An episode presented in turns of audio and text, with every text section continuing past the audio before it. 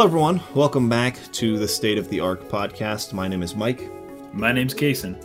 Today, we're going to be talking about pacing. Uh, what makes good pacing? How do you write a story or create a story and pace it in a way that will keep people engaged?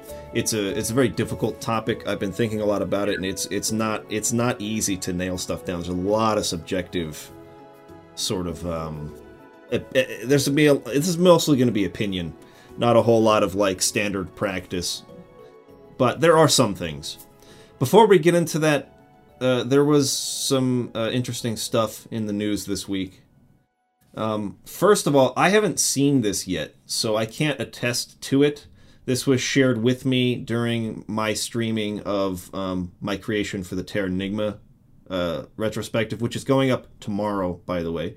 Um, so look for that. If you're watching this podcast on YouTube later, it would have come out two days ago. So go to the main channel and watch the Terranigma review. I'll put it like as a pinned comment or something so you guys can follow it easily. Mm. Um.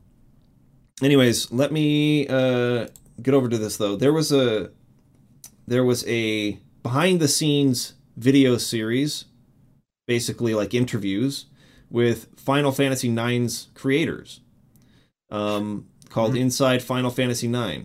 So, Final Fantasy IX's latest port came to the Switch and Xbox One last month, and Square Enix decided to take the occasion to look back at the classic with a new video series with its developers.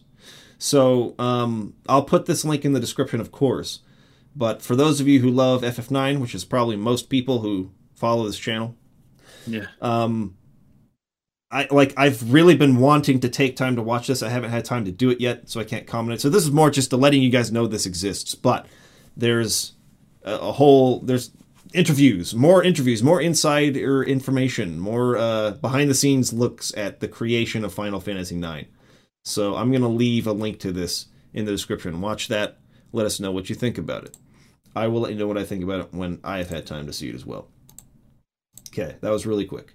Now, here was like probably the biggest news of the week. Um, let me open this again. Uh, we've we've known for a little while that Google was going to be getting into the gaming scene, and uh, yeah, it's suspected Apple is too. So this week we got basically more information on what it is they're making. They call it the is it Stadia or Stadia? I don't know how to pronounce it. I don't. I didn't actually watch the presentation, so I have no idea. Google Stadia, and here's the the idea behind it. the The idea behind it is no box, right? So it's a streaming service like an app, I would think, an application like Netflix, where if you have basically on any device that you have, I would assume your smartphone, your tablet, if you have like a smart TV, you can do apps on that. Um, even maybe even current gaming consoles. Like I don't know if they would do that though. I don't know if they're going to put it onto like your PlayStation. Because like you can download Netflix on your PlayStation, right? But what if yeah. would Google? That would be really interesting. I don't know if they would do that or not. That's interesting. I never they, even thought of that. a total conjecture on my part, but I mean, why not, right?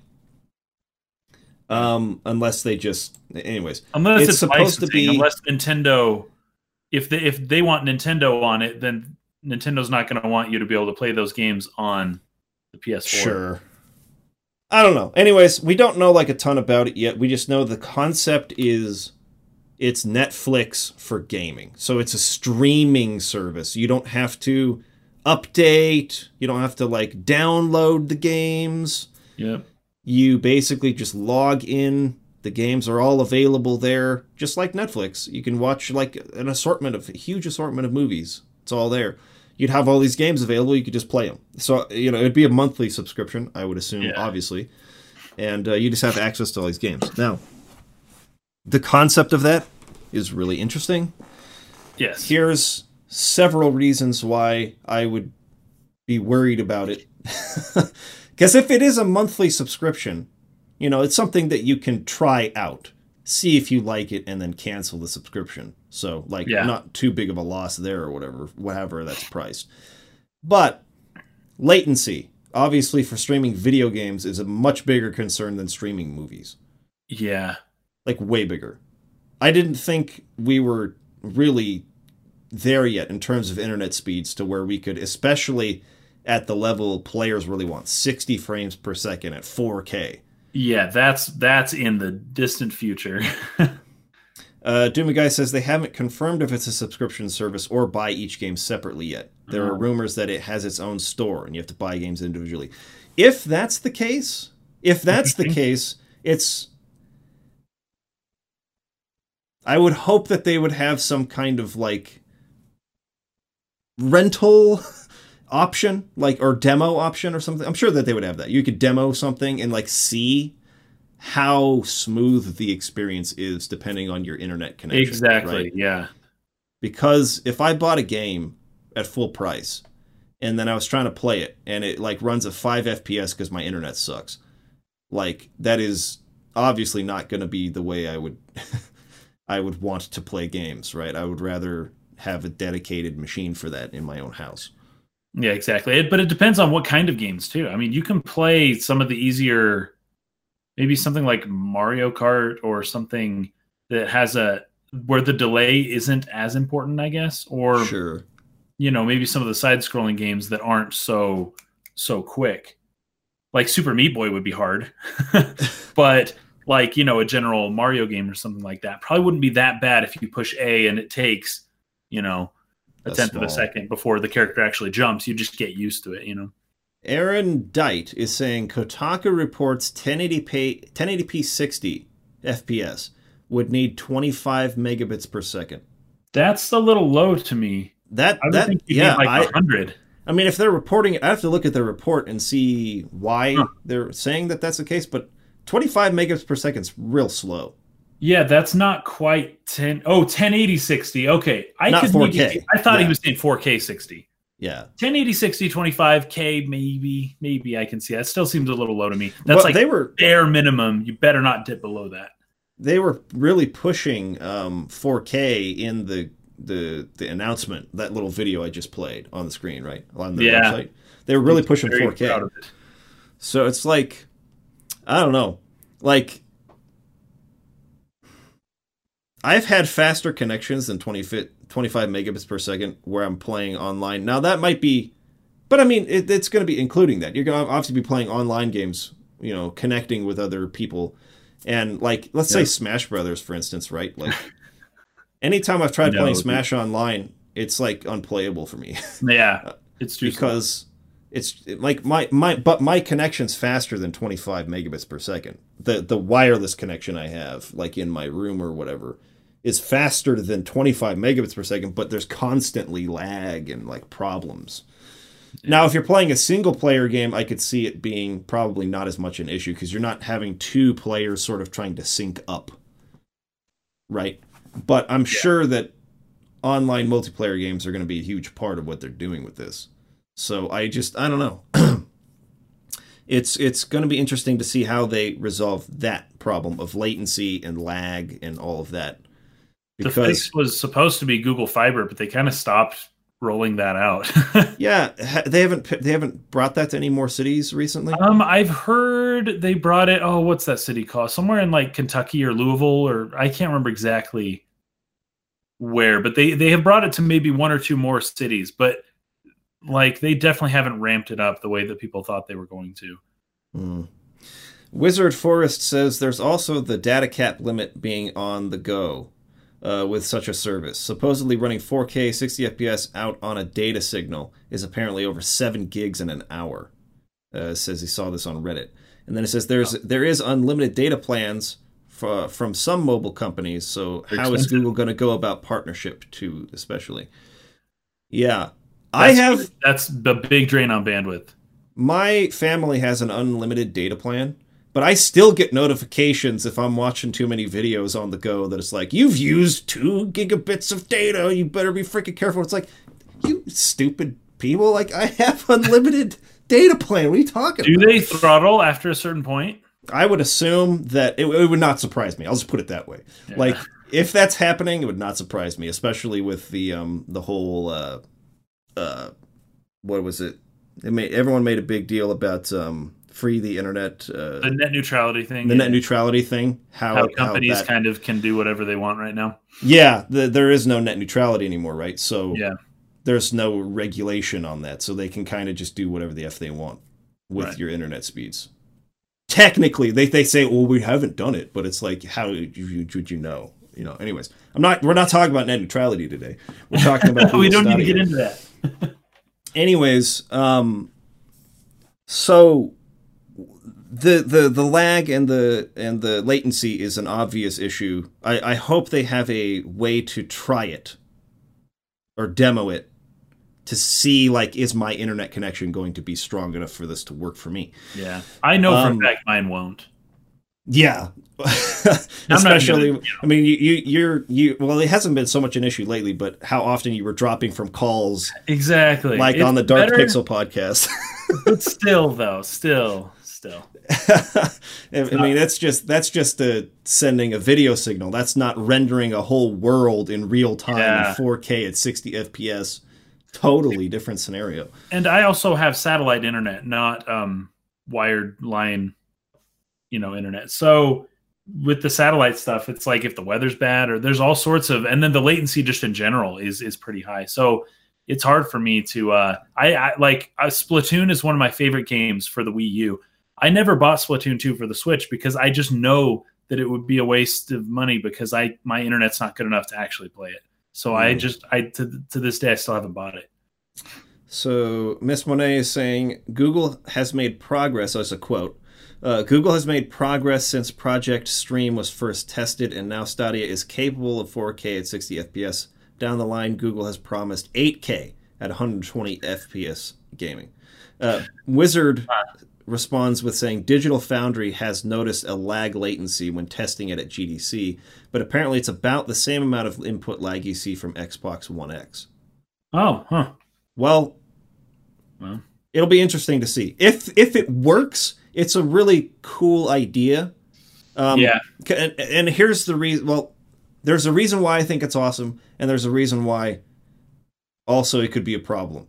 The reason why I think it's awesome is because the one thing that I freaking hate about modern gaming, when you buy a new game for your PS4 or whatever, you almost never just take it home and put it in and play it. Technically, you can. You can say start the game without the update or whatever. Yeah, or with yeah. But like generally, those day one updates are about fixing bugs and like really late last minute fixes that they couldn't get into the the print, but that like are really important to have fixed right away because a lot of development is rushed these days and so the games are rushed out and they try to just post fix them. So the day one patch or the day one update is usually really really important. So you usually want to put the game in and you want to sit through that update.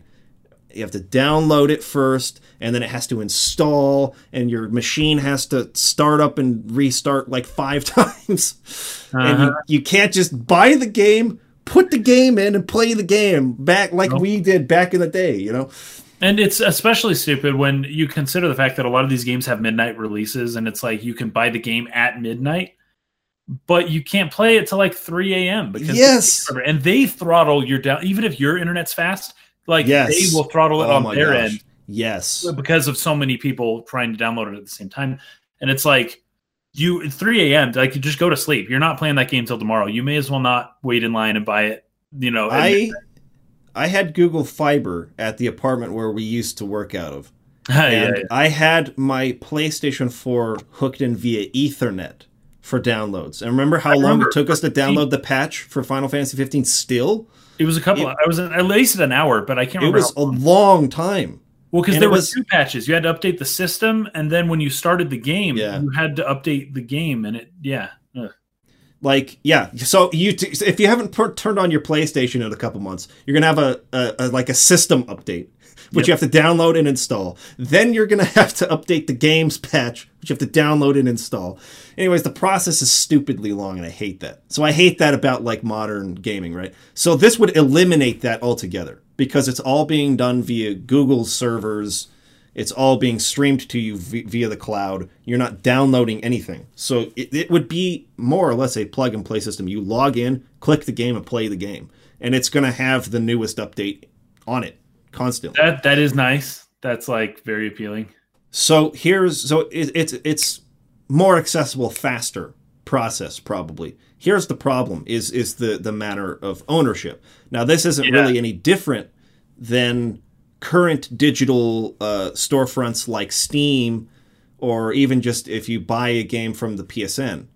If you buy a game digitally, technically you don't really own it. If at any time they decide they're going to remove the game from the store and you do not have it downloaded on your computer or on your console or whatever, you no longer have access to that game you paid for. They they're not going to pay you back or give you a refund for that, and you basically lost it.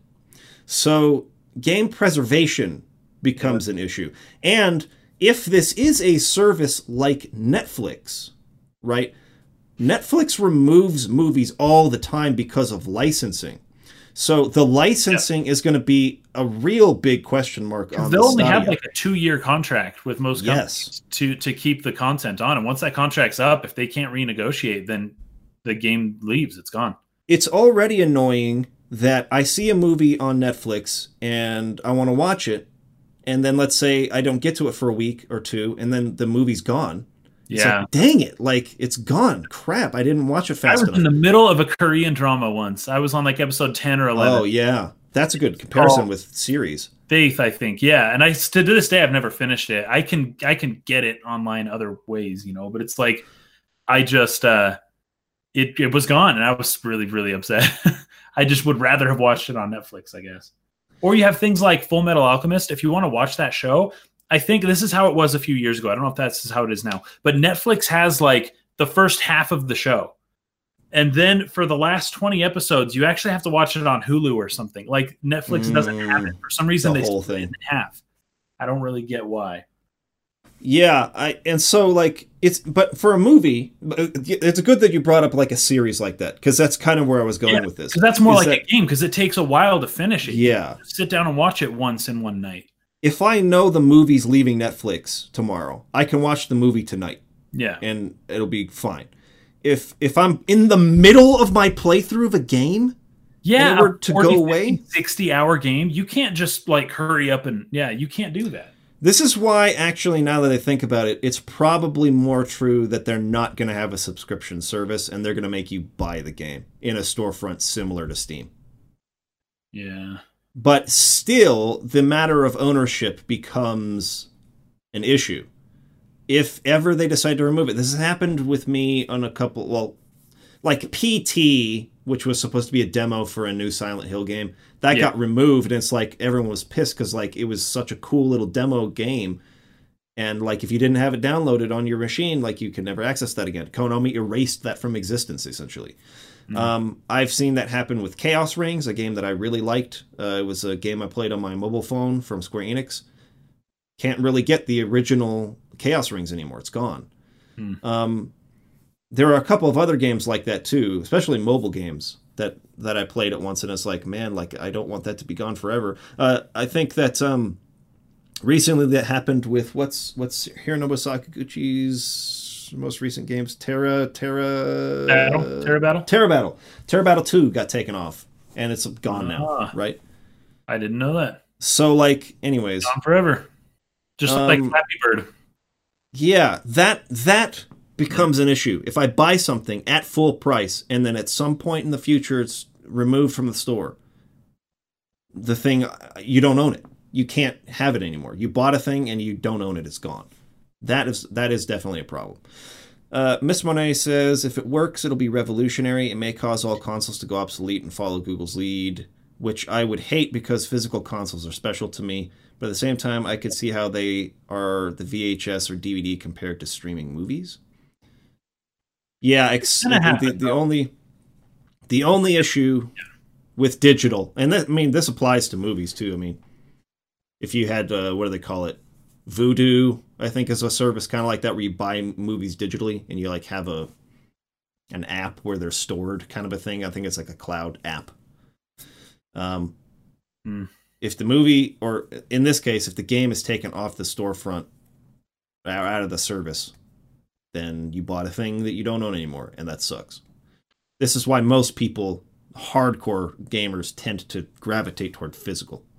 And I totally get that because you want to own the thing. But at the same time, I like digital because I hate packing and storing things. I hate like um having to create shelf space.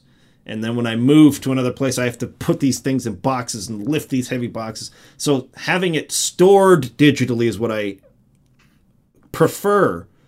But I also want to own the thing. Yeah. like I, I would at least like to have a digital copy on my hard drive, if that makes sense. Yeah. That I can store on my computer rather than playing on the cloud or something where it, it's not in my possession at least even just the, the data you know what i mean Yeah. Which is what it sounds like this is. So um okay anyways that's the google stadia we'll see what it's all about uh, it'll be interesting to see one how like third parties approach it like in terms of like maybe games that are uh, currently in development that were planned for like PlayStation 4 and Xbox One and PC and stuff like that or Switch. Mm. How those developers will try to like use the Stadia as well, like try and get it over there, or if we'll see like exclusives on it. Uh, maybe that Google commissions to be made specifically for the Stadia, because that's always what like really sells a, a single platform is Yeah, its exclusives.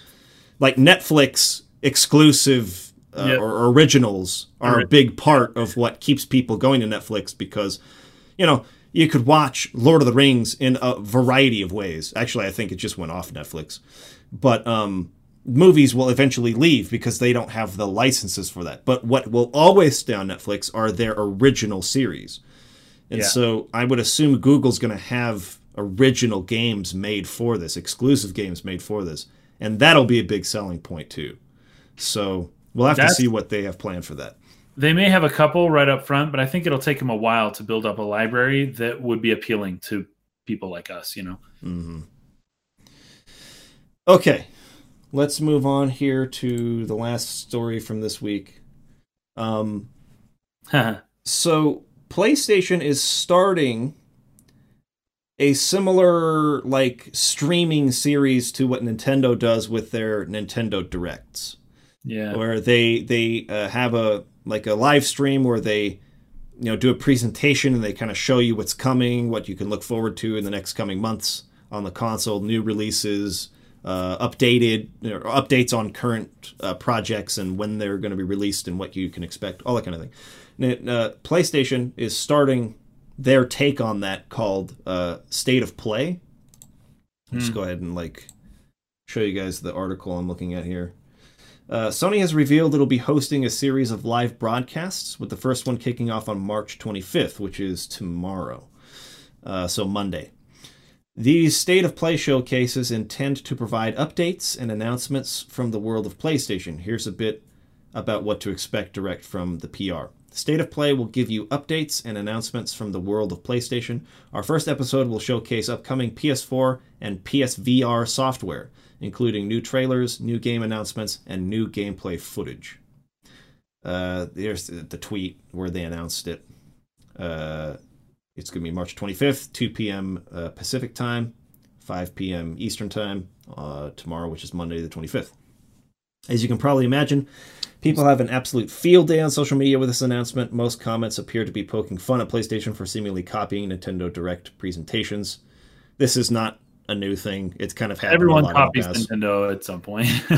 Even our colleagues over at Push Square seem to agree the Japanese entertainment giant has taken a page out of Nintendo's book. I don't know why you wouldn't though, because it, It in works. today's day and age, it, it makes abs- so, so much sense. Like I remember E3 for me in terms of my excitement for E3 was a really big deal around the time where online streaming started to become a thing. Like you had Yeah. Internet speeds where you could watch a video live. You didn't like when we were in middle school, maybe beginning of high school, you downloaded a video all day long yeah, you couldn't while you were at stream. school. Yeah. on your dial-up internet, and then when you got back from school, maybe it would be complete. It'd be like eighty percent or ninety percent of the way there. You'd still have to wait a little bit, hours of downloading a video so you could watch it. When I got towards the end of high school, my junior senior year, that's when I could actually start watching like a live stream um, and like internet speeds were good enough to to watch like a, a, decent resolution video, and I could like watch announcements from E3 like as they were happening, and it was like, oh, this is sweet. So, yeah. you know, once a year you you log on, but when video streaming became like as regular a thing as it is now where it's like anyone in the world almost can like jump on with a device in their hand and live stream to someone and have people join in at a high resolutions 1080p 4k like whatever yeah it doesn't make sense to just like withhold all your announcements to like a big event every year when you could right. host it yeah whenever it's ready then you because uh, at e3 everyone's competing right yeah. you've got you know, all Nintendo stuff's competing with Microsoft and, and PlayStation and Square Enix, and everybody's like competing for the space. And typically, only a few like big titles end up emerging that everyone's like, oh, these are the ones I'm excited about. But it's like if you're a smaller company or if you just don't have anything big this year yet that you wanted to reveal at E3 that can't compete with like the top, top, top, you could just wait a month or do it a month earlier when no one is talking about anything. And then you can have all the PR press that you want. Yeah. Uh, I want to say real quick thank you to Beaverman who subscribed uh, on Twitch. So three months, three months straight subscription. It says on a two month streak. Thank you, Beaverman, for the subscription. We appreciate it. Appreciate it. Um, Dude McGuy says, "Why announce things at E3 anymore when you can have a direct video to the audience and dominate headlines for an entire week? Direct videos on YouTube just make way more sense. Absolutely, they do. They do. Especially and, and here Nintendo, and you have these motion controls that sometimes get screwy, and you're trying to show them on yeah. stage, and it's not working. And you could have a controlled environment if you did a direct instead of a live stage presentation. This that's exactly what I was going to bring up. Is the fact yeah, that a live a live presentation on a stage, there is so many things that can go wrong. Yeah.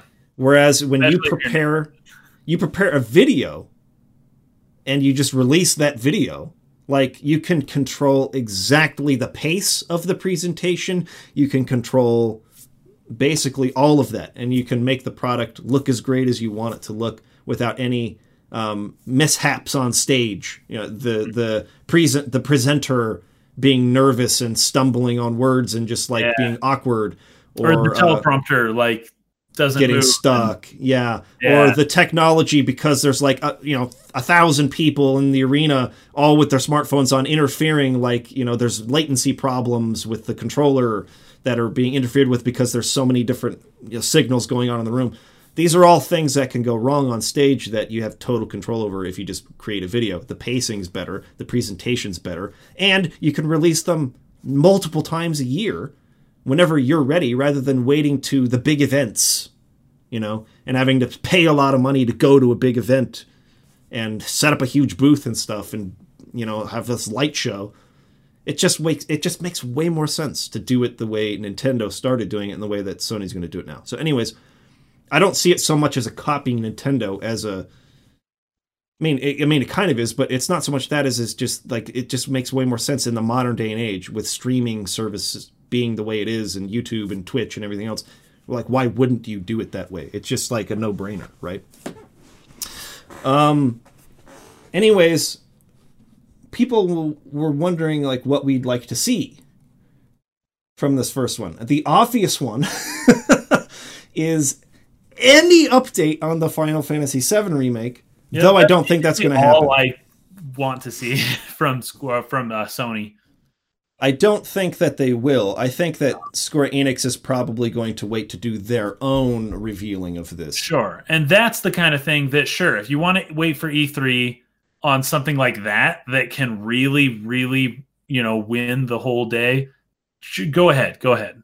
You know, well, it depends on a couple of things. Strategy isn't for like the big stuff as much that actually can win E3. It, it depends on a couple things, I think. One is whether or not Final Fantasy VII Remake is still coming first to the PlayStation 4, like they announced. Remember Right. when they announced it? They're like, "Oh, it's coming first to PlayStation 4." So PlayStation announced it in their presentation at E3. It wasn't Right. Square Enix. Well, Square Enix also did, but it was first announced at the Sony press conference at E3. Yeah, and then again at the Sony PX or PX, PSX, yeah, whatever PSX, it's called, whatever. Yeah, PlayStation it's Experience. been at a Sony event. The, the, these things have been revealed. So if that partnership still exists at this point, then I could see the fact that this is probably going to be a pretty big event. The state of play, the first state of play thing. Like that that's a big announcement. A lot of people are going to tune into that. So they could have a lot of eyeballs, be something stupid. but it all depends on how far along they really are on the project. Yeah, Because remember that anyways, there there have been conflicting reports about how far along it is. I've seen a lot of people recently saying that um, in many ways it was further along in cutscene development back uh, before like um, they really revved up and saying like we're focusing on Kingdom Hearts 3. There were well, people that makes saying because Nomura does all the cutscenes first. he doesn't actually make the game first. He does the cutscenes first, and then he tries to make the game fit later. So that makes perfect sense. there was a report back then before they were like, yeah, we're focusing on Kingdom Hearts 3 and then we're going to move on to Final Fantasy 7 as the main project after that. Where they were saying eh, in in many ways FF7 remake is farther along than Kingdom Hearts 3 is currently. That was probably back in the summer of last year before they announced the delay of Kingdom Hearts 3. Yeah. So I mean there there is especially if they're still doing it in parts. They're going to release it in three parts like they originally talked about. Yeah, There is a possibility that that game could come out as early as the end of this year. I don't think that's true. But if some of the reports I've read on it are true about how far along it is in development or how far it was at the time of the report, I could see that being the case. If it is that far along, I could see it being talked about tomorrow if that partnership with Sony still exists. Because if it is going to, they are going to try to come out with it this year. They still have the partnership with Sony. This would be a great time to do it because a lot of people will be looking at it. But I don't think that's going to be the case. I think there's so much doubt now cast over the 7 remake that I think Square will probably want to have a really big and controlled announcement dedicated to that thing versus it being a part of a bunch of Sony announcements for upcoming projects. Mhm. But I still wonder even if it's coming out on the PlayStation 4 at all. I really wonder if it's going to be a next generation game still, I think it very likely will be. which means that whatever partnership they had about it coming first to PlayStation 4 is void now. Yeah, But I don't know. There's still a possibility it could come out this year. They, I think I don't remember where I read it, but I thought that uh, Square was saying they were going to give more information on the Seven remake sometime in April. Um, I remember reading that Oh, back earlier in the year. that's right. I do remember that. So I would assume that they're probably going to handle the announcement of or re-announcement of the game, whatever you want to call it, because it's been so many years now of the FF7 remake. They're going to handle that themselves in their own way on their own stream, They should. totally dedicated to it and talking about it. And I think that would be the smartest way to go about doing that, rather than making it a part of a bunch of different stuff. So I don't think the 7 remake will be talked about tomorrow at all. Though I would love to have just anything Something. Yeah. updating us on it, right? Um, aside from that, I mean, I'm assuming uh, big projects that we've known about for a while, but are have still been in development, like Last of Us Part Two, and um, what's the Kojima game? The freaking crazy thing, uh, Death Oh. Stranding. Death Stranding. Yeah, yeah. We'll see more from those two for yeah, sure. Yeah, probably. Yeah. Um, and uh, yeah, I, I'm I'm becoming more and more interested in in what on earth Death Stranding even is. Me too. It's like, yeah, show me show me a little bit more. I feel like the next time we hear about it, we should know a lot more about it. yeah. So hopefully they'll announce like release dates for those things. Um, Yeah. more of that uh, samurai game where where the the Huns are invading or whatever. What was that game called? Um, I don't know. remember it was the uh, Not exactly. dang it, I've totally forgotten the name of that game, but it looked sweet. Remember he was like a samurai and he's like walked in and there was like had like that that sword battle with the and he like sneaks into that hut. Dang it, what was it? Someone's in the Ghost of Tsushima, thank you. Oh, Xenogears nineteen eighty nine. I think Sekiro, There it is. game was There it is. Ghost of Tsushima. Yeah, Ghost of Or- Tsushima, yeah. is uh, a game that I I want to see more of. So I would say probably those three would be the big ones that I want. I want solid release date. I want to know what Death Stranding's gameplay is aside from walking around Yeah. and being scared that some shadow thing is going to grab you. um, and I want to see more of Ghost of Tsushima. Those those are the big ones for me. yeah, that sounds about right. So hopefully we'll get that. Um, I'm probably missing something. Uh, Real Dracula, yeah, Sucker Punch are developing that. Yes, Sucker Punch, the guys who made um, what are those games called? Where you're like the superhero guy in the city. He's got like fire. Someone's gonna tell me what that is too, and they're all gonna point up with their little arrows. They're gonna say this, this, this. Can't uh Infamous. That's the one. okay, there you go. Good work. Everybody do a little if we, with our powers combined, the chat and us can get to the point of what I'm trying to say. There we go, Colin, dude. Good job. I, I just hope that um for the uh Sony thing, I hope that they don't just have these I hope they don't treat it like an E3 conference. I hope they do take Nintendo's as much as it's just a shameless ripoff. I hope that they do take a lot from Nintendo's style. Because Nintendo, they always have like a host, they always have somebody who's kind of there along the way. And it would have been great. Mike, you looked the name of this guy up. I can't remember his name, but the old comedian spokesperson, Oh, Kevin Butler. Kevin, Kevin Butler. Butler. He was funny, and somebody like him would be perfect for this whole like uh, Nintendo Direct style thing for Sony.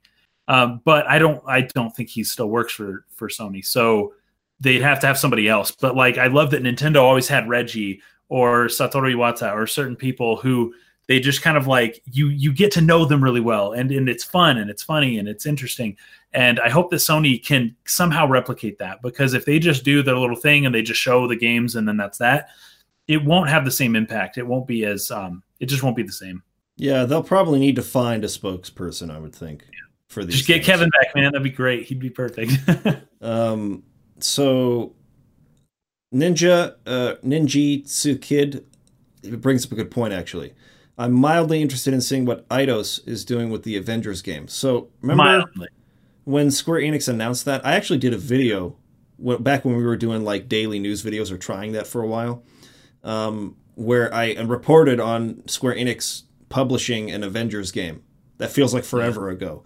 Um, yeah so there there was a lot of speculation recently on whether or not the Final Fantasy VII remake was going to come out in 2019 because Square Enix posted some ridiculous projections for this year where like there was quarter 3 was like just insane Yeah, I heard about that. expectations.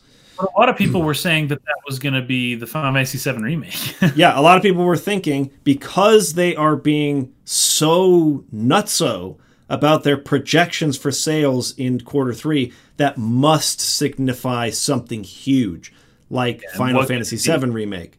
Now, I think possibly this Avengers game could be what they are expecting to be a big seller in quarter three sure um, re- or maybe the two of them combined. If you look at how stupid their projections are, but um, we know that they tend to have really, really outrageous expectations for sales for properties that are not as big as they assume they are. That sell really well, but still just they feel like are disappointments. So it wouldn't surprise me if Avengers is what their big announcement is for this year, and Final Fantasy VII Remake doesn't come out till 2020 or beyond. So, yeah especially if it's so close to the ps5 it that's that's a real possibility so yeah, and and Nin- Ninjutsu uh, also says uh, that would make sense coming right off the Avengers movie and the Spider-Man thing. So the fact that well, Avengers Avengers Endgame is going to be the the highest summer. grossing movie of all time. There's like Yeah. absolutely no doubt of that, especially following what happened in the last one. People are going to be like begging to freaking know what happens.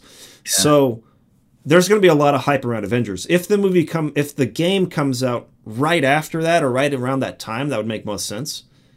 But that's not going to be quarter 3. I think that would still technically fall into quarter 2 because quarter three for whatever reason is mostly end of the the year like the september through december portion of the year the calendar year is quarter three in business and quarter four runs into like the following year it's really Yeah, yeah. weird the way that they split the quarters up so if it's if quarter three projection is that high that's what i would assume the the avengers game at least is probably going to come out like but- November, something like that. um So Final Colin's bringing up ahead. Persona Five Royal, and we Yeah. did we looked at that a little bit. We were going to have that be talked about. It's probably is going to be at the state of play. They're probably going to talk about Persona Five R. you know what I Um, think you're right But what is it? I, I I don't really know what it is. It seems like just a whole nother. It's it doesn't seem like it has a ton to do with the original Persona Five. There's a, there's a new main character. It's a, it's a woman. like a new and- story yeah Yeah, new story. I don't know how extensive it's going to be. Colin's saying 200 hours. I don't know how much they've put into this. I thought Persona 5R was going to be like a new gold version of Persona 5, but it, it turns out to be a completely different game. So I have no idea what's what's going on with that, but it looks interesting. They'll probably talk about that tomorrow too. Quick response to Chalk Robbie says electricity, not fire. Electricity was Infamous 1. I probably was thinking of Infamous 2, which I think he has like fire fists and he punches people with fire. So, yes, Infamous 1 was electricity. I think Infamous 2 was fire, which was what I was thinking of. Okay, um I think that's it for the stories of the week. Let's move into our main topic. We're going to be talking about uh, pacing in storytelling today. Um, Okay. One thing I want to talk about before getting into it, uh, there I think there was someone on Patreon who sent me a message and was like, "Hey, like, I'm not really interested in the art of storytelling. Can you please just do gaming topics on the podcast?" and so I just want to say really quickly, most of you are aware of this, but I mean, this is part of our rebranding. Was that, um, you know we're we're passionate about a lot more than just video games and uh, especially more than just like JRPGs and I was feeling really boxed into only talking about one thing. And it's been a struggle even still to kind of start trying to introduce hey we're going to talk about things other than just Final Fantasy from now on. Is that okay guys? We're getting there but um, I think that it's a, it's it's good to branch out a little bit. So that's why we try to do the gaming topics as the stories of the week, the the news topics. So we just got done talking about a lot of gaming topics. You know, hopefully it's okay that we can kind of like partition the the two. So we're still going to talk about gaming, obviously, uh, on the podcast. So so essentially, what I'm saying is the the first segment of these podcasts is usually dedicated to gaming topics, and the second segment, which we talk about more in depth, is our thoughts on storytelling. Yeah. Uh, so, anyways, pay attention to the early parts of podcasts. I'll try to maybe go a little bit more in depth on them. Today we had we we spent a pretty good decent chunk of time talking about. Uh, We did, in stuff. fact. We So- spent a very long time. oh, This, how long this are we topic going? Go through a little quicker than we usually would. Yeah, and I think I think I'm going to anyways because um, Me too. It's, this is such a subjective thing. Um, yeah. Anyways, pacing is a really hard thing to talk about. Um, because it's it's and here's the reason why I think we wanted to talk about it. In our book club, we just got done reading Crime and Punishment, and then we moved into the Silmarillion. And what's been really interesting is that I think Kaysen and I mostly agree on what we felt about the pacing of both those books. I'm probably a little harder on Crime and Punishment than he is, but we both really love the Silmarillion Yeah. and think its pacing is great. um, there's Not a- everyone agrees with us here, however.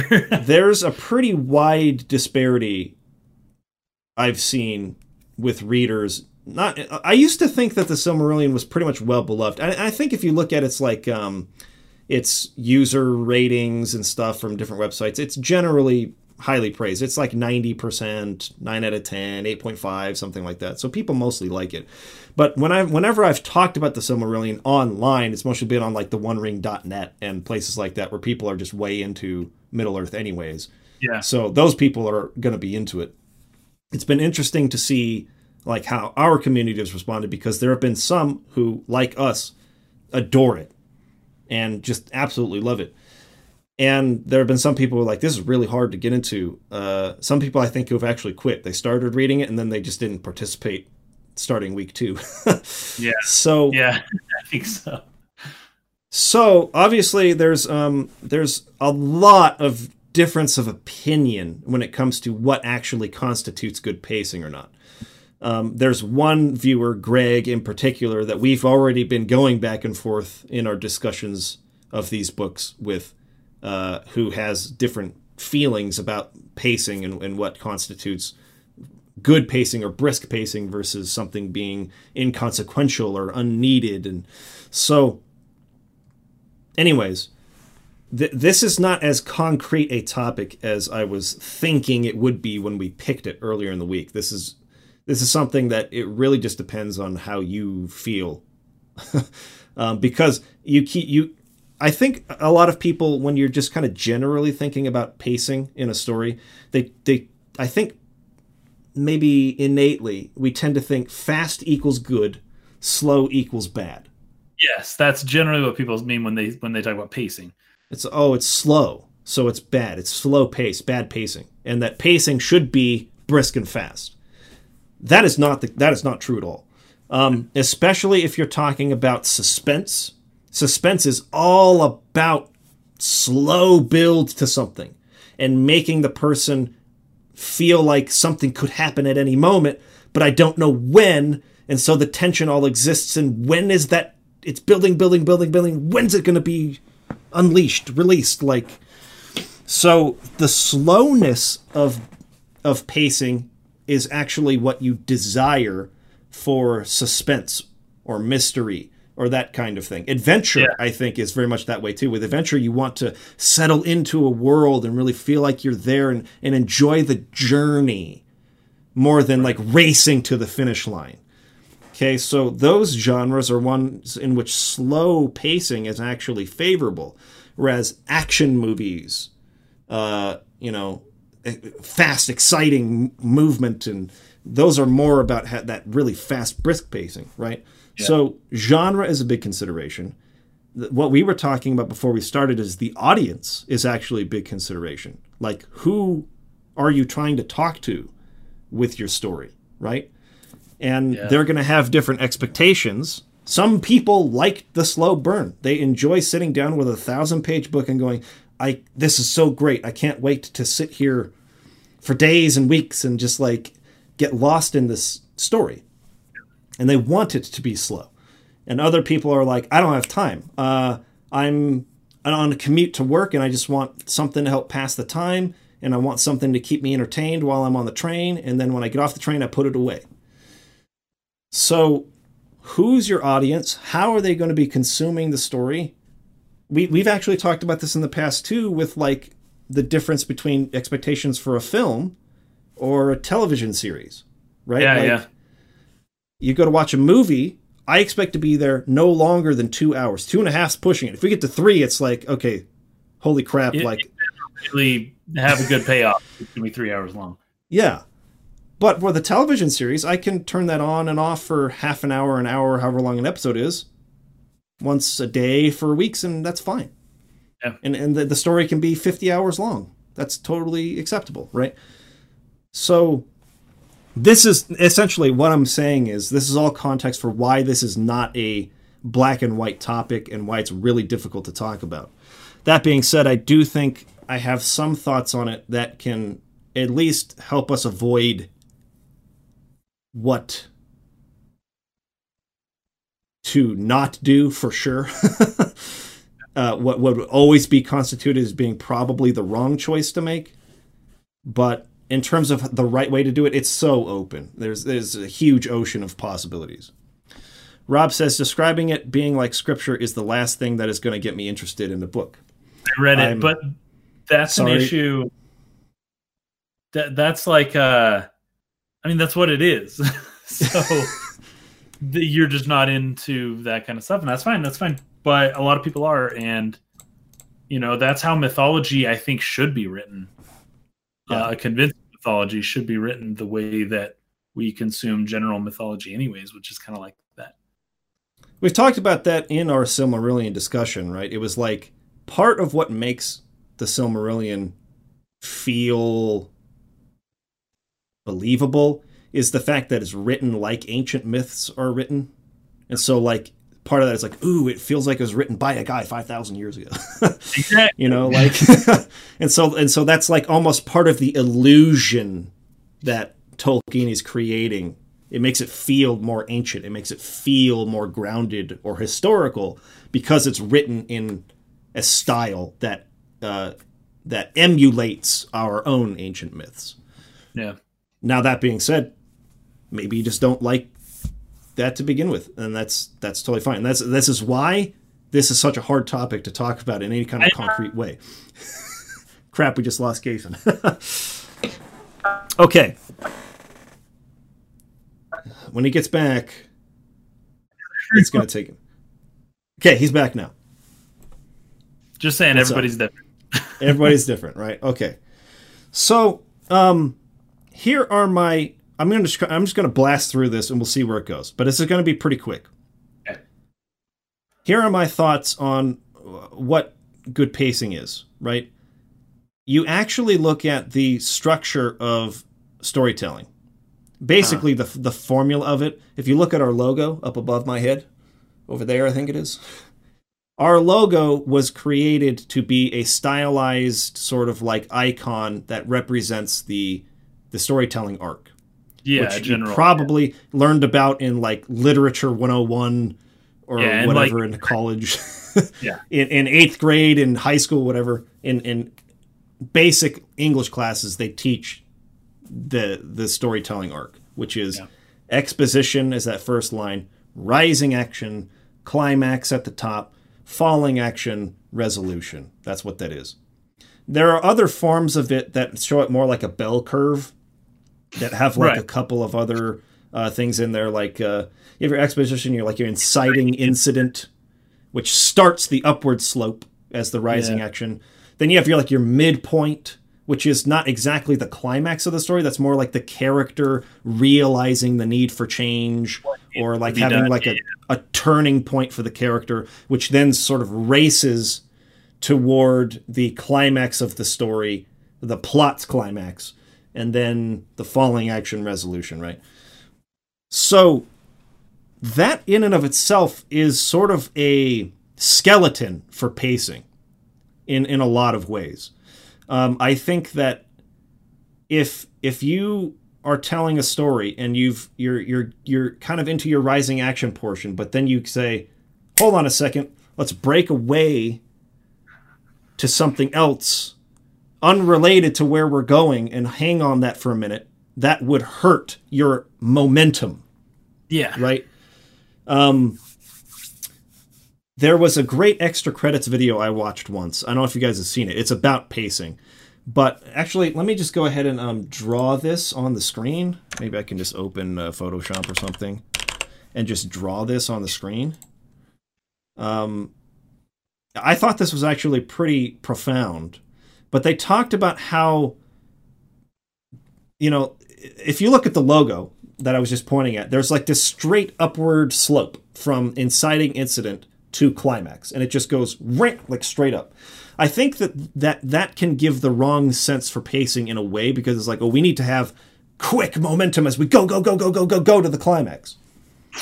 I actually don't think that's a good way to do it, um, because you need contrast in storytelling. Um, I've talked about this a lot on our other channel on Dark Pixel when we made um, we made our Starcart video, and I was talking about uh, the sound design, the process for the sound design in that, where it's a it's a big like these are big machines, these spaceships that are loud and powerful, and when the spaceships are there and the camera is looking at them, we have this the the the, the volume of the scene is all the way up to 11. It's really loud, maximum volume. But whenever we have a sensation, it doesn't matter what it is. It could be a taste, it could be uh, a sound. If it, if you are um, if you are there with that sensation for an extended period of time, it becomes kind of the new normal. I don't know. There's a term for this. You become, uh, what is it? Where you be like violence? You become like it doesn't like mean anything to you anymore. What is the word I'm looking for? You be you become acclimated to it. You become. Yeah. It's not quite acclimated. Someone in the comments will know what I'm trying to say. Inundated is another. Uh, numb is another way of saying it. Standardized, normalized, acclimated, desensitized. Colin got it. Word, Desensitized. of course. Okay, sure. That goes with it because I'm talking about sensing, right? Sense sensing something. You become desensitized to a, a stimulus if if if you're there experiencing it constantly, nonstop, all the time. yeah. So, what you want in storytelling, in order to keep something exciting, you have to show contrast. You have to take that thing away. And then you bring it back again and you remind people. So, what, what I did with the sound design in the StarCart video was that I would bring it in really loud, really powerful, and then we would have it all disappear. And we would allow the shot to linger for a second on that scene where there are no spaceships in the scene anymore. And you would hear the silence of space right? And then and then you, and then when the ships come back they feel like whoa those are powerful because you're reminded of what silence is like and then when the ships come in it, it, it disrupts that silence so anyways, let me try to uh, put this on the screen here. Yeah. So in the extra credits video, they kind of talked about this a little bit with um with the pacing, and they were saying that it should have kind of this curve that goes like this, right? You're coming in and out, and it but like there's a momentum that steadily goes up, like Yeah. over time. So you're you're having lulls or contrasting your pacing, but it is steadily going in a in a line that has an upward momentum. Right? But you aren't just constantly staying high. You are coming high and then dipping low, and then coming high and then dipping low. Yeah, It's almost like you have climaxes. Like every scene within the Yes. Rising Act has its own climax to the scene, but it doesn't quite go back down to the same point. It, it continues going up. Yeah. Yes, that's exactly right. Kaysen is exactly right. So basically, what you're having are like several climaxes within each scene. Almost each scene is a story in and of itself, where you build up to the tension of that scene, you release the tension as you start the next one, and sort of you, you build up and up and up over time. Because again, you don't want to desensitize the viewer to all the violence that is potentially in the story or the drama that's in the story.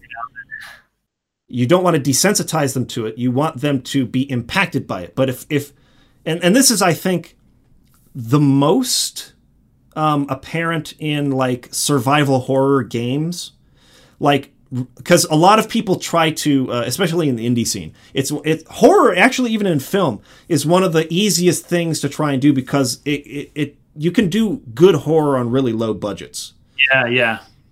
this is Sure. true of games, I think, as well. So a lot of, not to be like degrading, but a lot of amateurs try their hand at filmmaking and uh, at uh, game development with the horror genre because it's one that doesn't require tons of money to produce. But you also see a lot of amateur mistakes in the horror genre where people don't really understand good pacing in terms of when to build tension, when to release tension. Some people try to have that tension there constantly. And what that does is just it becomes fatiguing. It's like you're Every- always being chased. Yeah. I've seen it done well before. Mm. I think it's it's very hard to do, but I think the movie that did that the best would be A Quiet Place. Yeah, that one out last year.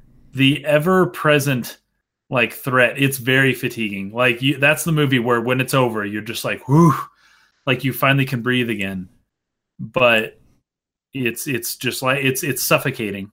But mm-hmm. they did it well in that one. Most movies can't really pull that off too well. Mm-hmm. Um, Swan Knight, I don't know when yeah, you came into the stream, but he says that's a successful model for narrative structure, but it's not the only way to do it. 2001 A Space Odyssey, for example, has its most intense scene in the beginning and a calm and gloomy climax. So I don't know when you came into the stream. We precluded this entire conversation with the fact that this is a very difficult topic to talk about because there are examples to the contrary and so much of it is subjective. But this is another great example, right? Because we were talking about Crime and Punishment, how I thought the pacing was a little slow, and uh, Greg thought it was perfect. Um, how Kaysen and I both think the Silmarillion's pacing is really good, near perfect. A lot of people don't. yeah. I love 2001: A Space Odyssey. I've read the novel and I've, I've watched the movie, which is a really interesting comparison because the movie is actually slower and more vague and ambiguous than the book is. The book gives more concrete answers to the questions the movie raises, and it's paced faster than the movie is, which is usually the opposite. Usually it's the other way around. You want to make the movie faster because you have a shorter space to tell a story in than a, than a novel. Anyways, it's a very interesting outlier example, but uh, but there are a ton of people who cannot get into 2001: A Space Odyssey. My dad has tried watching that with me a couple times and he just can't do it. He just he cannot watch it. He does he's like what is this? like what's happening? I, what is the point? So anyways, um see Miss Monet says wait, is that the movie where the guy becomes super old and he's floating baby in space? Spoiler. but yes, that's the movie we're talking about. Um okay, going to get back on track here. So, yes, generally you want to create some contrast, but you want the momentum to be moving upwards in trajectory. You want it to build the tension over time. You want it to be moving towards a climax. You want to feel like we're moving somewhere, right? Generally speaking. And and in horror, the horror genre, you see a lot of people who either try to have the tension too high all the time, and so you become desensitized to it, annoyed by it. It's no longer scary, it just sucks. Versus really good horror directors will give you some like very few moments of true like really scary something happening. And it'll be really slow suspenseful building of tension up to those moments. And you don't know when they're going to happen. But you know it's going to happen at some point. So your your your heart's racing. You know it's coming. I'm scared. The atmosphere is all here. Something's going to suck really bad. I just don't know when and they hold you in that moment of tension for the exact right amount of time. Because if they hold you too long without delivering the payoff to it, yeah. it can also become annoying or just like, oh, that's dumb, right? Um, so that's one part of it. Do you have any thoughts pertaining to that, Kaysen, before we move on to the next part I was going to talk about? Uh, no, not necessarily, but okay. I think we're losing you again. You're kind of slowing down there. This whole time is that he's gone. Okay, uh, he'll come back here in just a second. Uh, his internet lately has been really good until uh, probably just this last week. He started dropping calls again. Um. So the next part of what I wanted to talk about was um, that I think outside of that kind of structure with uh, you know the the logo we have up here, the the storytelling arc structure sort of guiding the pacing. Um, you also need to have like a thematic center that your story is tethered to, so to speak, right? You have the thematic core, the theme, the message, the point of the story, and and all of your plot points. Okay, he's back, but I think he just got dropped. Literally, no, he's back. Hey, sorry. Okay, so go back to. Uh, we didn't hear anything of what what you were making, so say it again. I was just going to talk about the stock market, actually. okay. stock markets have a similar kind of um, issue. It, it- stock markets operate based on human psychology, essentially, and the way that people perceive when, when things are going up too much or when things are going down too much. And if you ever keep track of the stock market and any any stock anywhere or just the whole market at large, you'll notice that it has that similar etch. Like it never goes up and then down. It goes up, down, up, down, up, down, up, down, up, down, up, down. And then you just map that over the period of the entire day. And then you kind of get what looks like a line, but what it really is is an up down movement. And there's something called an RSI indicator. And the RSI tells you like investor sentiment. How do people think when a stock jumps up really high? Um, the the RSI moves into this territory called oversold, where it's like, whoa, or no, overbought, where it's like, whoa, too many people bought this stock just now. It people are going to start getting nervous about that because it jumped up too high, and people are going to start selling. Like it's just a it's just a fact of human psychology that and as, as like as things become a little too uh, over into just like a, a a normal place where they think the actual value of the stock is. So what I'm comparing that to is stories just in general because we uh, if the market operates on you know the condition of just human psychology that's how stories operate as well. And it's all how how we perceive them. And when you craft something that actually does that that when it goes up when it spikes it comes back down because humans can't take that spike. It goes up a little too high and it makes your heart beat a little too much. You need that relief as you're going up over and over and over. And that's true in multiple facets of human life and human psychology. Very good point. Um, I want to. Uh, you were kind of breaking up a little bit. But we sort of followed you all the way through that, but uh, I think the point was made, so we're good. But Colin Peluso adds to that: it's just a fact of Kaysen psychology that he refuses to get better internet.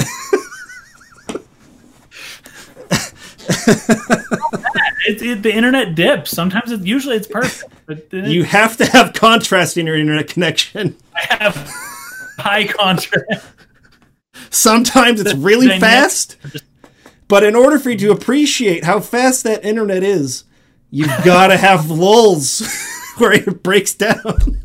And then you go, man, that internet's fast. and you can create a metaphor for anything oh, goodness, yes. okay, so yeah, uh, good points made. Um, the next point I, I was kind of moving on to was having a thematic core to which your um, story is tethered. That the pacing of the story is tethered, so to speak, right?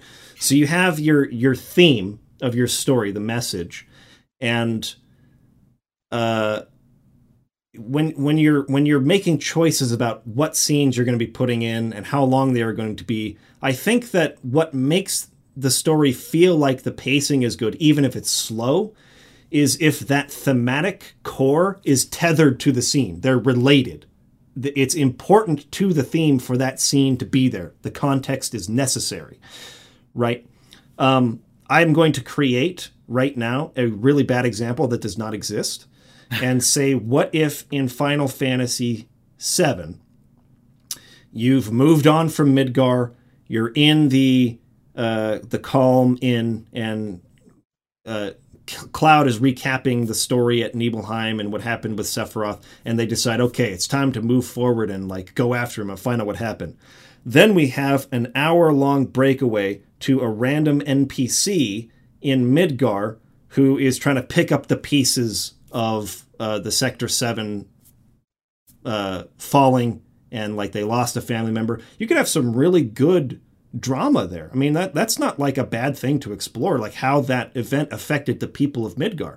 sure But it isn't really tethered or relevant to the plot that we have established at that point. We are now interested, we've built up to the fact that finding out what happened in Nibelheim is the point of the story. We need to discover what happened in Cloud's past and stop Sephiroth, whatever he's doing. That's now the urgent plot point. And if we break away from that to go to something totally unrelated to it, even if it's done well, that is going to hurt the pacing of the story.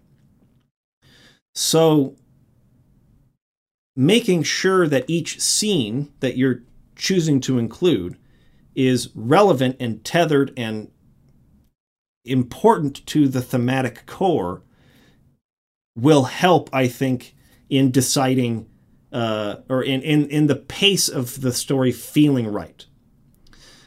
Um, Ninjutsu Kid says, "Hang on, what happens to the pacing of that scene if they break, if the break they take doesn't happen? What was that pacing? I, I'm not sure what you mean, Ninjutsu Kid. Maybe you can elaborate on that a little bit." Um, Colin Palisa says, This sounds like FF8 pacing where it randomly cuts to Laguna. I know it's relevant, but the presentation of the cutaway could have been way better. I, I for the most part, I liked the scenes with Laguna, and I do think that they are relevant, but it can, it might be kind of hard to tell that they're relevant at first. And this is also a point that I wanted to make. So because Crime and Punishment and The Silmarillion are the most recent things we've been consuming, I don't want to keep Yeah. dragging this up because we've talked about it so much, but it's just the most fresh in my mind. Hmm. Uh, Crime and Punishment's thematic core is about the nature of guilt and morality, so to speak. Like, is there such a thing as objective morality? Where like we just know innately as human beings what is right and what is wrong. Um, and so when we when we commit an act that is evil, doesn't matter like what you proclaim to believe, you're gonna feel guilty about it because it is literally just wrong to do it. And the, the nature of how that guilt eats away at you, even if um, even if you claim to believe that there is no such thing. I would say that's kind of like what the book's message is, right?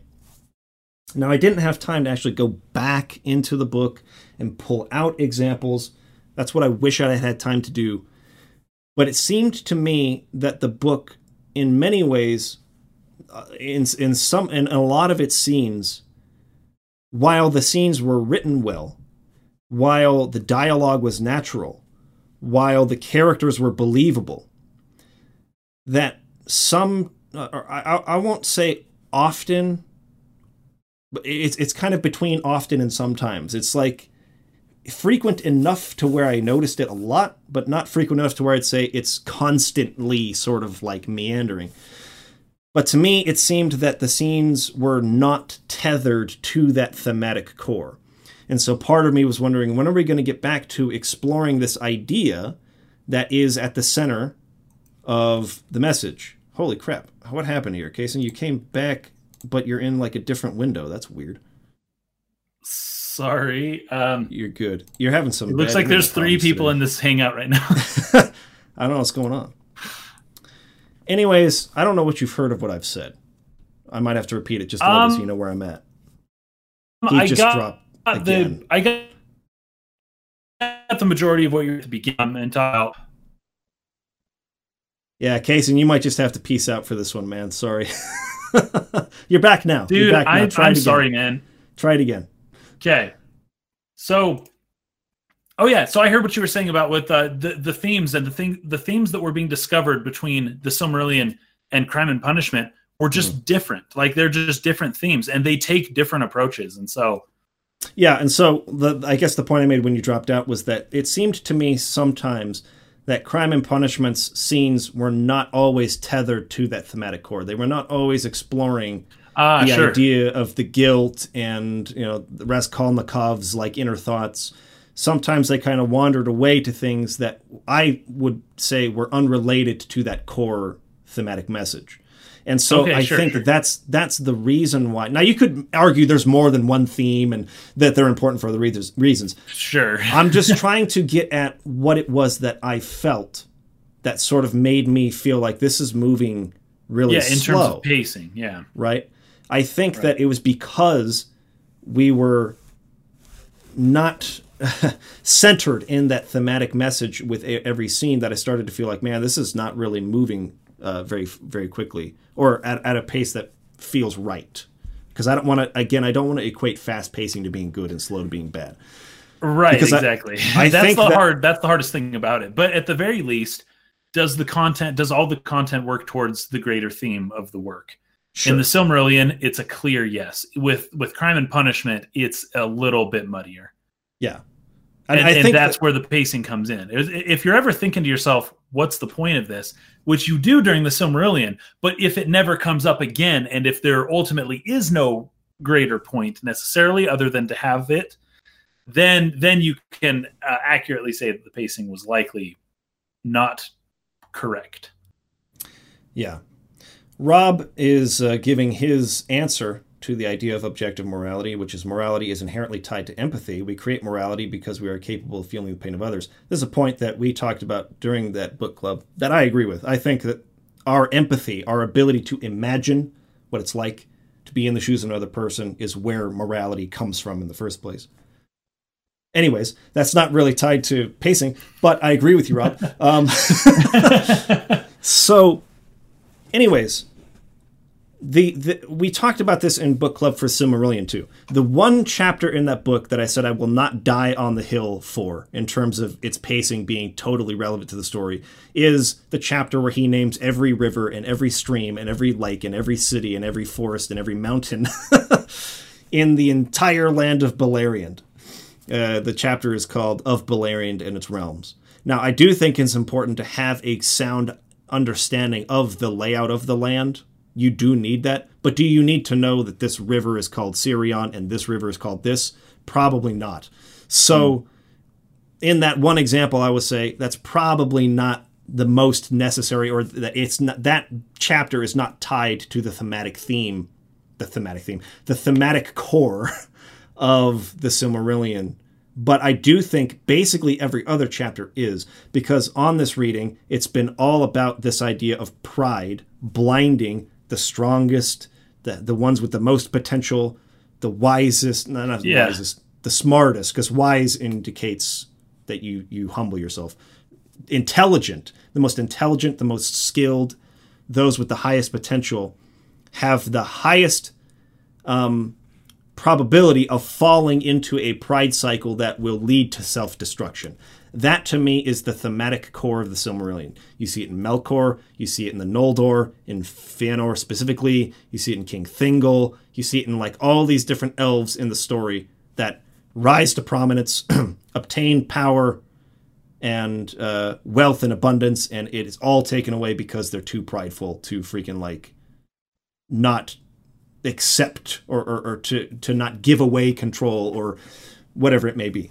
I mean, yeah. every single story encapsulates that in some way. So to me, the Silmarillion's pacing is perfect, even though it's slow, because it is always tethered to that thematic core, whereas Crime and Punishment to me wasn't always. Someone could make an argument that it was and tell me there's more than one theme. I, would be open to hearing that, but that's just how I felt on my read through. So to me, good pacing indicates less about the speed in which the story's moving and more about the relevance of the scene to the theme and the fact that you need that context for the climax to have maximum impact. Hmm. Right? Yeah. Um, Banana Slamma says Godfather has slower pacing, but it's fantastic. That's another great example of a movie. It's very slow paced, but very good. Yeah, very good. Slowly establishing the politics of the family and characterizing the family are things that shouldn't be glossed over. The slower pacing accents Michael Corleone's arc when comparing him in part two to him at the wedding in the first film. Absolutely. Because, again, every hmm. scene that movie, I think, is tethered to this arc of the fall of this character like the character having the American dream at the center of what he wants to be. He's a he's a I don't know if he's a Marine or if he's coming from the army. Anyways, he was in the military. You know, wanted to get away from the family's uh, yeah. crime syndicate, but just was roped into it and just devolved into this villainous character. And every scene, if you watch that, is necessary. I feel for for that story to work. There's and while the movie is very slow. Well, because it all points to the ultimately to the climax. Yes. At the end of the film. So it may seem irrelevant, but it's building up this character towards a decision that he doesn't want to have to make. Mm-hmm. And so, you know, it's not about it's again, this is depending on genre. The Godfather is a drama, it's not an action movie. so the fact that we don't have tons of action scenes in The Godfather doesn't exactly. mean doesn't mean that the story has bad pacing. It's just not an action story. So all of the tension, all of the engagement from the viewer comes from the dramatic buildup, the tension between the characters and the family and the stakes being really high, even though we don't have any car chases and, and shootouts and explosions in the movie, right? I mean, there are definitely a couple shootouts, but you know what I mean.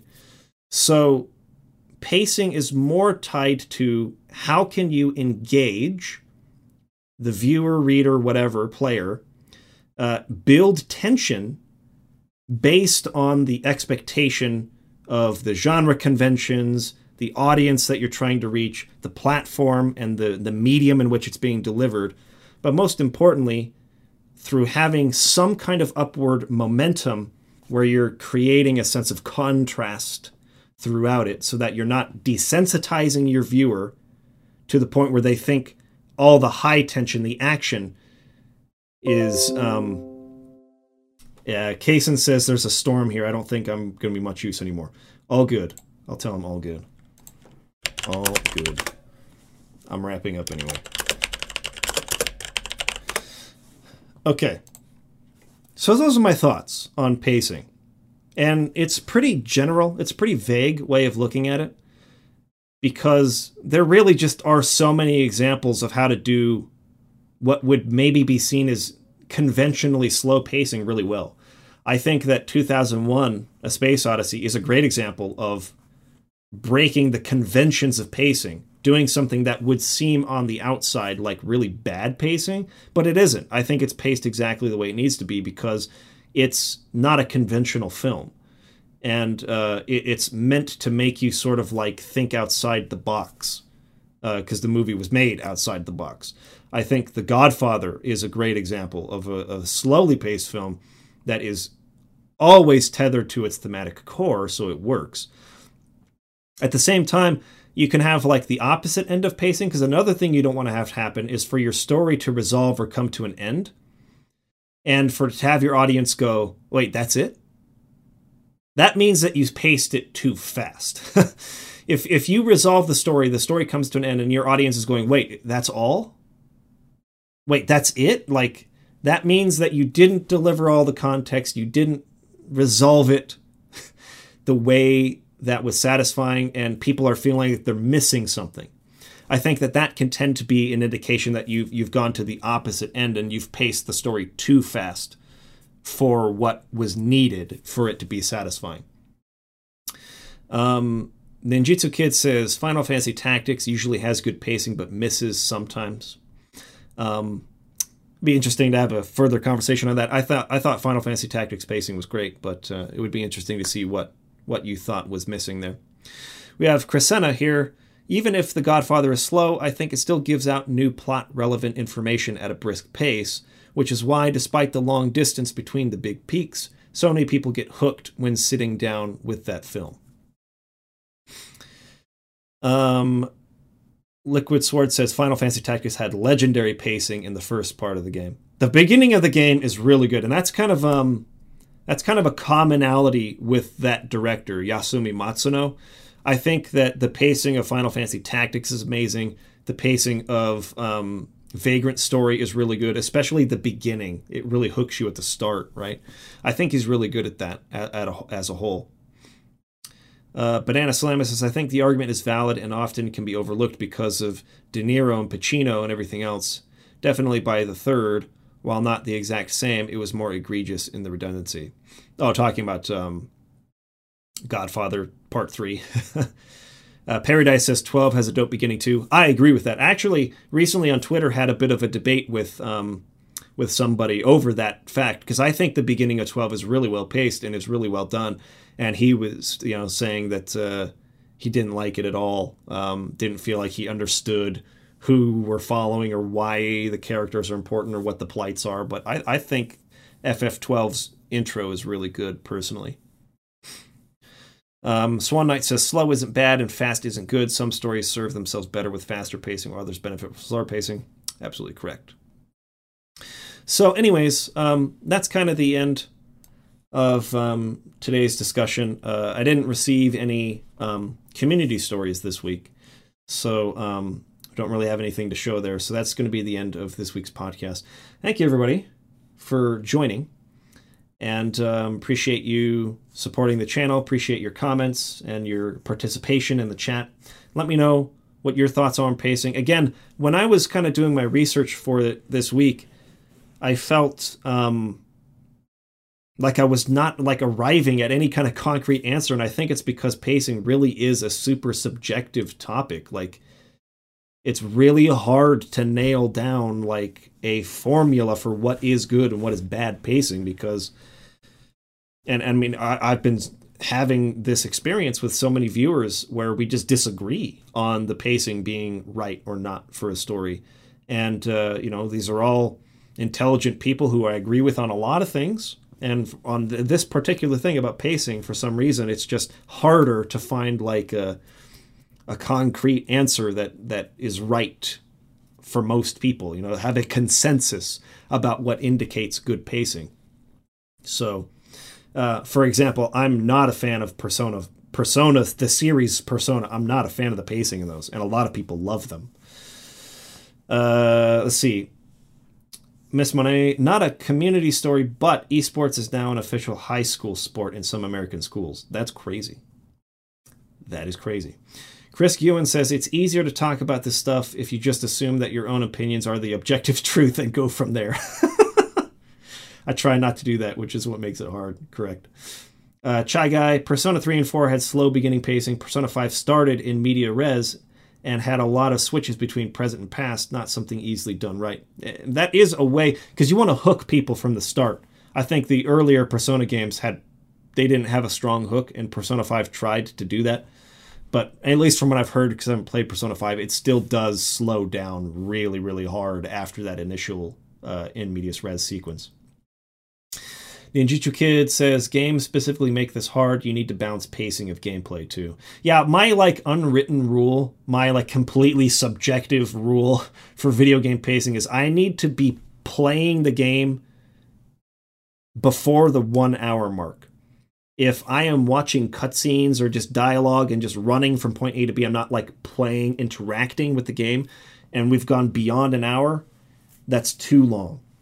Of course, there's probably examples out there, outliers or whatever, but that's generally how I feel. Sure, for a complex RPG, there's a lot of stuff to introduce. There's a lot of tutorials you're going to have to get through to really understand the mechanics. But I feel like I should be playing the game within hopefully half an hour, definitely before an hour has passed. Ideally within 10 minutes, but if, if there's really a lot of context that's needed, I, I, I can wait a little longer. But don't make me wait longer than an hour. And especially don't make me wait three hours to play the game. Persona 4. um, uh, Miss Monet says pacing deals a lot with uh, the times. We live in a fast paced, distracted world, and so I believe pacing in all movies is sped up to keep their limited attention. I think that's true uh, in the sense, especially with um, streaming and and and uh, a lot of the media we consume being done on our, our mobile phones when we're in between tasks while we're commuting or while we're waiting in line or while we're eating lunch or um, whatever we have a few minutes to sort of just occupy our mind with something and so pacing has definitely increased with attention span and with uh, expectations like a youtube video's pacing is going to be a lot different in terms of how quickly you need to hook people and keep their attention than a film is. You have a much shorter space to make sure you hook someone, otherwise they'll click away. And you got to keep their you got to keep the the medium a little shorter because often they're not sitting down prepared to consume something for a couple hours. They're usually on the go. You know, like the thing in their hand. I just want to watch something real quick while I'm waiting for something to happen. And so you need to hook them and, and get to the point more quickly. So that's definitely true. Definitely true. Um, Liquid Sword says Persona 5's pacing started off good, but they dragged out the who is the mysterious master persona user in the metaverse for way too long. Uh, wish I could comment on that. Haven't played the game, but um, I believe you because I know persona pacing. Um, we have Jonah, uh, the man, who says "E- Resident Evil 4 and Rainbow Six Siege have some of the best pacing I've ever seen in a game, which is why I find them so hard to stop playing. I totally agree on Resident Evil 4. I haven't played Rainbow Six, uh, Six Siege, but Resident Evil 4, like I was talking about with the graph that goes up and down, what it does really well is it builds tension and then it releases the tension, and it builds tension and releases it so that the game almost always feels good. Like it's it's a horror game and, and, and scary horror games are uncomfortable by nature but i just don't want to put it down because it does such a good job of building that tension. I feel scared and then it releases it and i have time to the contrast between the two things can keep me going. I can take a breath i can calm down i can set myself up increase or, or um, uh, mod mod the guns uh, what do they call that upgrade you know do by upgrading and and do a little bit of exploring and finding secrets that's a big part of resident evil 4 is all the secrets you can find in the environments they have great pacing between the two that releases the tension and lets you kind of like work up to the next section so i love resident evil 4 for that reason uh, says, I often watch Twitter while watching TV series. It helps the pacing. nice. Um, Okay, I'll read a couple more here. You can add Resident Evil uh, HD remake to that list. Yeah, I should replay the HD remakes of the old Resident Evil games. That's something I've wanted to do for a while. Um, Ninjutsu Kid says Dark Souls tends to use pacing as a way to manipulate the player into messing up, as anyone who's died a ton in one knows. That's a good point. Um, and Miss Money says it's strange though because I feel like even two-hour cinemas have sped up their pacing.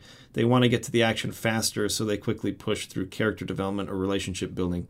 I think that, and I've talked about that a little bit with blockbuster movies. I mean, the big, the biggest hits of the year usually are the summer blockbusters, the Avengers and the superhero movies and the action movies. I feel like those movies have definitely changed in terms of their pacing uh, since like when I was growing up 80s and 90s uh, where there was again generally speaking this is not like a hard rule there were generally like three big set action pieces in the movie. One at the beginning one in the middle and then the really big one at the end. And in between those three big set pieces big action sets you had lots of character.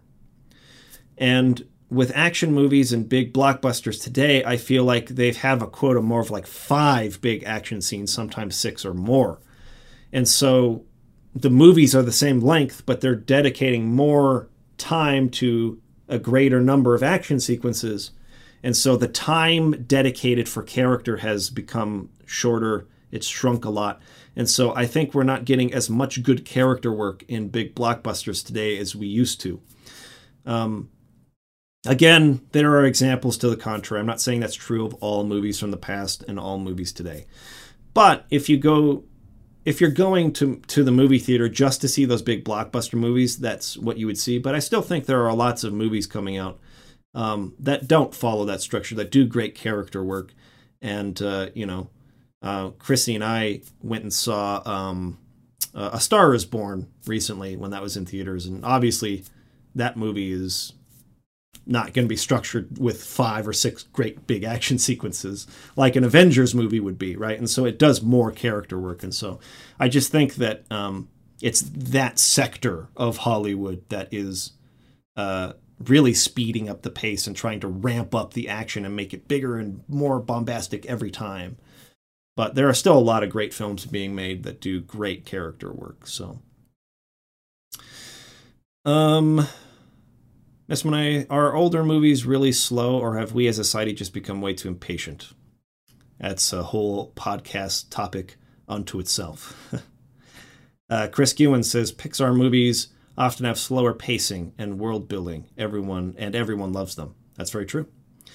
Um, Pixar, I think, is the kind of pinnacle example of following a formula to the T. They have a formula down. They always follow it and they always execute on that same formula with perfection. And uh, the movies don't feel formulaic, because the concepts, the the story ideas, the premises of those plots are really creative. But in terms of the delivery, when you really break down Pixar movies, they all follow the same beats. They all follow the same about amount of time given to things. uh, they really kind of perfected a formula that really works with people, right? The storytelling arc, like I have up there in our logo, they perfected that, and uh, they they really understand good pacing. John uh, Jonah the man says unrelated, but there's a mod for Final Fantasy VII in the works that will add voice acting to the game. I don't know if I like that, but I will look into it. Thank you for um, leaving the link. Anyways, that is the end of today's podcast. Thank you, everyone, for tuning in. I think I already said this once and then I kept talking, but we are really done now. Appreciate your support of the channel. Um, tomorrow morning, I will be releasing my uh, Terranigma retrospective review, so look for that. If you're watching this on YouTube on Wednesday, or if you're listening to it audio only on Wednesday, go and check out um, our Resonant Arc channel, uh, the main channel, uh, because I have a new video up, and um, I'm pretty happy with how it turned out. I'm gonna go do a little bit of work on it right now. There's one thing I need to change, but um, otherwise uh, it turned out pretty good. So, you guys are beasts. Thank you for watching. Beasts and beastettes. I, I tend to not include the 1% of you that are women who watch the channel. but you're all beasts. Thank you for watching. Have a great rest of your weekend. We'll see you again soon. Peace out.